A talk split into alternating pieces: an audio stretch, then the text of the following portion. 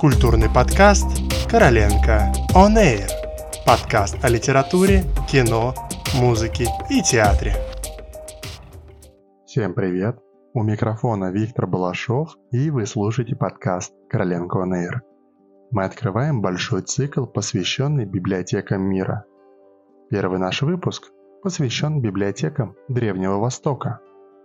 Издревле люди писали на самых разнообразных материалах – на скалах, на каменных плитах, на коре деревьев и пальмовых листьях, на глиняных табличках, на табличках из бронзы, свинца, олова, наконец, на папирусе из Египта и на пергаменте, материале телячьей кожи, названном так по городу Пергаму в Малой Азии, где во втором веке до нашей эры было налажено его производство. Вплоть до X века, когда Европа познакомилась с изготовлением бумаги, да и позже, пергамент оставался здесь главным пищим материалом. На территории современного Ирака в государстве Шумер библиотеки существовали уже более 50 веков назад. Археологи нашли в раскопанных древних городах тысячи глиняных табличек с клинописью. Ученые увидели и как хранились эти таблички, как была организована библиотека. Таблички складывались в ивовые корзины. Каждая корзина связывалась, к ней прикреплялась этикетка с надписью Судя по этим надписям, здесь были литературные тексты, государственные, религиозные, культовые и хозяйственные документы, работы по математике и сельскому хозяйству, карты, рецепты по составлению лекарств. Сохранилась, хотя только частично, жемчужина древней поэзии – эпос о Гильгамеше. В середине третьего тысячелетия до нашей эры шумеры изобрели клинопись, которую впоследствии с определенными изменениями применяли в Ассирии, Вавилоне, Финикии, Урарту и других государствах. Первые учебники клинописи, составленные в 17 веке до нашей эры, копировались почти без изменений более тысячи лет и найдены при раскопках Ниневийской библиотеки Ашурбанипала, созданной две с половиной тысячи лет назад. Основной способ собирания библиотек в древнем мире – копирование документов. Ашурбанипал рассылал по городам Месопотамии опытных писцов, которые разыскивали драгоценные книги и снимали с них копии. За сравнительно короткий срок были собраны десятки тысяч текстов по всем известным в то время отраслям знания. Самые спрашиваемые труды имелись в библиотеке в нескольких копиях. Копии снимались старательно и осмысленно. На многих табличках сохранились пометки «С древнего подлинника списано, а затем сверено», а иногда и имена писцов. Вместо неразобранных слов писали «стерто» Не знаю. Переписывая очень древние тексты, надо было заменять устаревшие знаки современными, иногда сокращать чересчур пространный текст. Когда Ниневия пала, захватчики сожгли город, а пески пустыни засыпали его руины. В середине 19 века английские археологи раскопали сгоревшие дворцы, храмы и нашли библиотеку.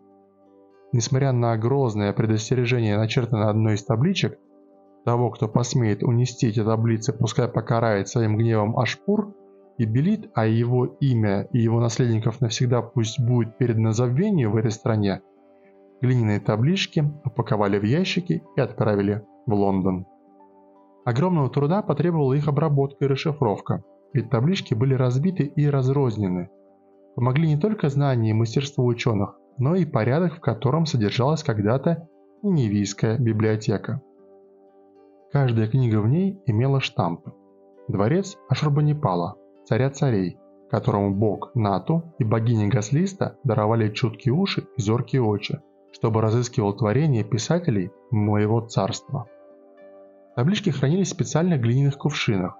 В библиотеке был каталог. На специальной табличке указывались названия произведения. Это была его первая строка, а также комната и полка, на которой оно хранилось а к полке прикреплялась этикетка с названием отрасли знания. Этот каталог восстановлен совместными усилиями ученых многих стран. Получившиеся пять томов изданы в Лондоне в XIX веке. Рубрики обозначались примерно следующим образом. Грамматика, история, право, обычаи, знания о природе, география, математика, астрономия, магия, религия, легенды и сказания. В Вавилонском царстве библиотеки создавались при храмах, во дворцах правителей и при школах.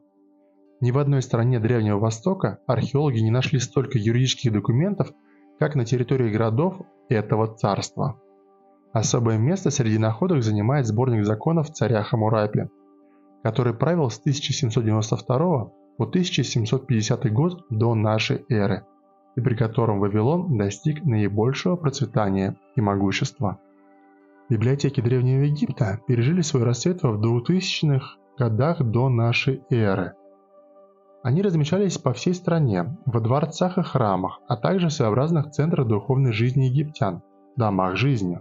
Для письма использовался папирус, книги из него хранились в ящиках и глиняных кувшинах или специальных футлярах. До наших дней дошло несколько каталогов, высеченных на стенах книгохранилищ. Здесь религиозные сочинения, сказки, сонники, тексты по математике, навигации, ирригации, астрономии, астрологии. Библиотеки считались сосредоточием мудрости. Над входом в знаменитую библиотеку храма Рамиссоум, который построил фараон Рамзес II, была высечена надпись «Аптека для души».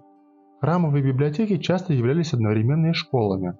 Лучшие классические тексты служили учебными материалами – а многие из них стали известны нам именно потому, что переписывались учениками в тетради. Должность хранителя была государственной и передавалась по наследству, поскольку ее могли занимать лишь те, кто обладал высшими знаниями. При дворах китайских правителей уже более трех тысяч лет назад были специальные чиновники, в обязанности которых входило собирать и хранить литературные произведения и архив. Но когда император Цинь Шихуанди в 221 году до нашей эры объединил Китай, он объявил, что право на существование имеют лишь книги по истории династии Цинь, а также по сельскому хозяйству, медицинские и гадательные. Остальные же приказал сжечь. И еще более полувека императоры следующей хаинской династии по-прежнему запрещали создавать библиотеки. Потом запрет был отменен. А спустя еще несколько десятилетий император Уди, введший в практику систему государственных экзаменов на замещение административных постов, учредил государственную библиотеку. При нем также появились люди, которые занимались перепиской и поиском утерянных ранее книг. В 26 году до нашей эры император Чэн Ди издал указ о розыске ранее спрятанных книг. Специально назначенные люди искали книги по всей стране, и в результате был составлен первый в истории Китая каталог, который является одним из самых древних каталогов в мире. Вот так коротко мы с вами познакомились с библиотеками Древнего Востока. Впереди вас ждут еще более увлекательные и интересные рассказы про библиотеки мира. Ну а на сегодня все. Слушайте наш подкаст и до свидания.